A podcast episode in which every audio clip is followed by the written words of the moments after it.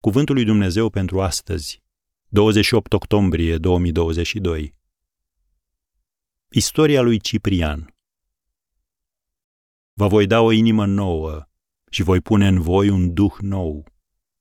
Ezechiel 36, versetul 26.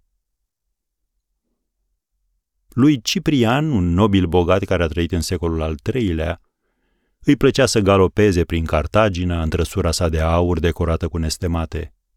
Purta haine scumpe, bătute cu diamante și pietre prețioase și ducea o viață de huzur. Într-o scrisoare adresată uneia dintre teologii creștini ai vremii sale, Ciprian spunea că este imposibil și de neconceput să-și schimbe viața, viața pe care o trăia de atâta timp.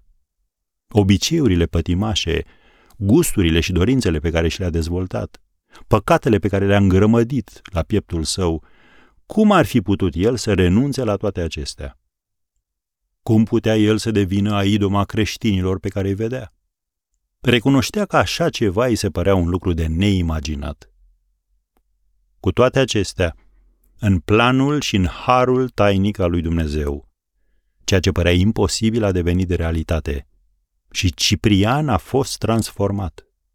Dumnezeu a coborât la el și a luat din pieptul lui Ciprian acea inimă de piatră, punându-i în loc o inimă de carne, o inimă pregătită să-L iubească pe Dumnezeu și să-i se închine. Ciprian, care mai târziu a devenit unul dintre marii lideri ai bisericii primare, a făcut lucruri care înainte păreau pur și simplu imposibile și greu de crezut. Toate problemele sale au dispărut.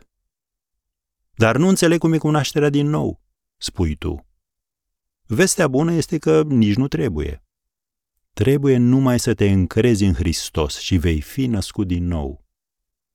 Tot felul de oameni, mari și puternici, importanți și de rând, nobili și modești, sălbatici și sofisticați, au experimentat puterea regeneratoare a lui Dumnezeu și s-au bucurat de o viață nouă în Hristos. Așa că și tu poți avea parte de o astfel de experiență.